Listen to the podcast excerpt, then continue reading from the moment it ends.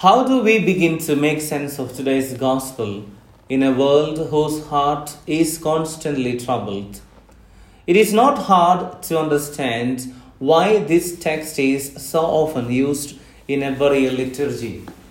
Death troubles our hearts, and we want to find some balance, stability, and harmony.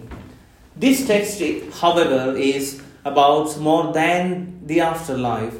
It has something to say right here and right now.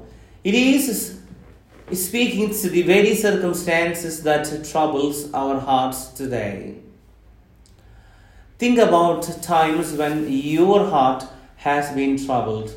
Maybe it is now. What does that feel like? We all experience it in our own ways, but see if this sounds familiar. Isolated, paralyzed, overwhelmed, powerless, off balance, out of control, disconnected, afraid, thoughts spinning in our head, no stability, despair, grief, tears, anger.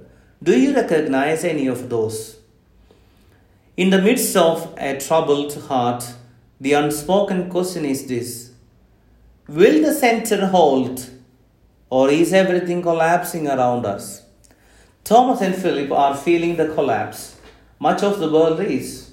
Maybe you are too. Will the center hold? That's our question. Do not let your hearts be troubled. Jesus recognizes that our hearts are troubled. He is not warning us about a future condition. He knows the troubling has already begun. He can see it in us because he is experienced it within within himself. He also knows that our lives and the world are not defined or limited to what troubles. What if not letting our hearts be troubled begins with looking into our hearts and seeing and naming what troubles? That means facing our, ourselves, our lives, and our world. That may be the first and the most difficult thing Jesus asks of us in today's gospel. I don't know about you, but sometimes I don't want to see. I don't want to name. It is too difficult and too painful. It is, it is taking me too close to the edge of the abyss and a free fall into the collapsing life and a collapsing world.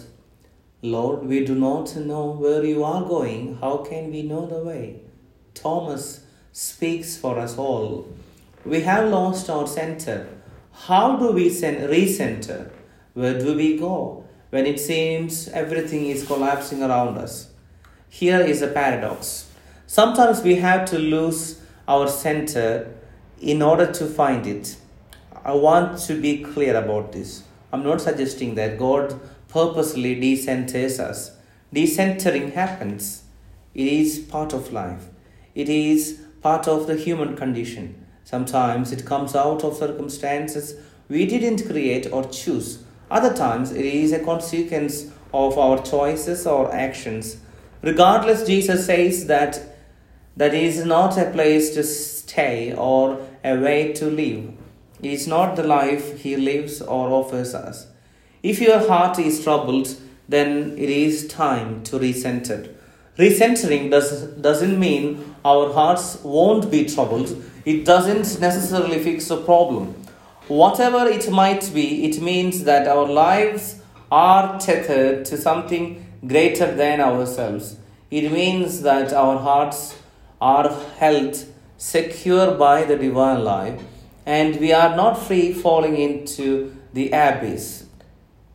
Jesus is reminding us that there is a center and it is not us. We do not have to be the center, nor do we need to establish it. In fact, we can't. Instead, we awaken to it. We already know the way to and the place of the center, Jesus says. Lord, show us the Father, and we will be satisfied. Philip says to Jesus, He is brought into the lie that the Father is part of, Father is apart from, outside of, and distant from Himself. The center, however, is within. The Father's house is within. The kingdom is within. Wherever you go, there is the center. Wherever you face, there is the center. Wherever you are, there is the center. Regardless of what troubles, there is the center. So wherever you are, there is the center, not because you are the center, but because God is within. In the language of, in the language of today's gospel, the center is the Father's house, and there are many dwelling places in this house. In the Father's house, there is a dwelling place for every troubled heart.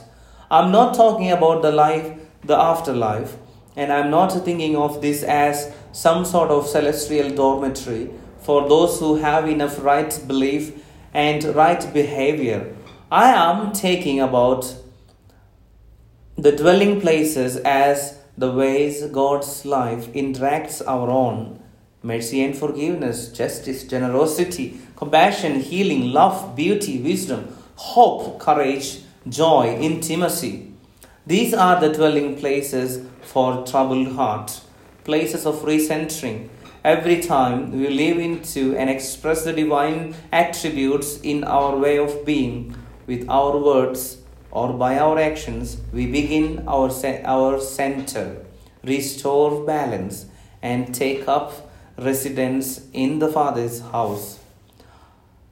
How might centeredness, balance, and harmony within ours, within yourself help you see and respond to your troubles or troubles of the world differently? What if, in the midst of troubles, your hearts could maintain a normal rhythm and beat with God's life? In my Father's house there are many dwelling places. I hear those words and I imagine a sign blinking like a heartbeat.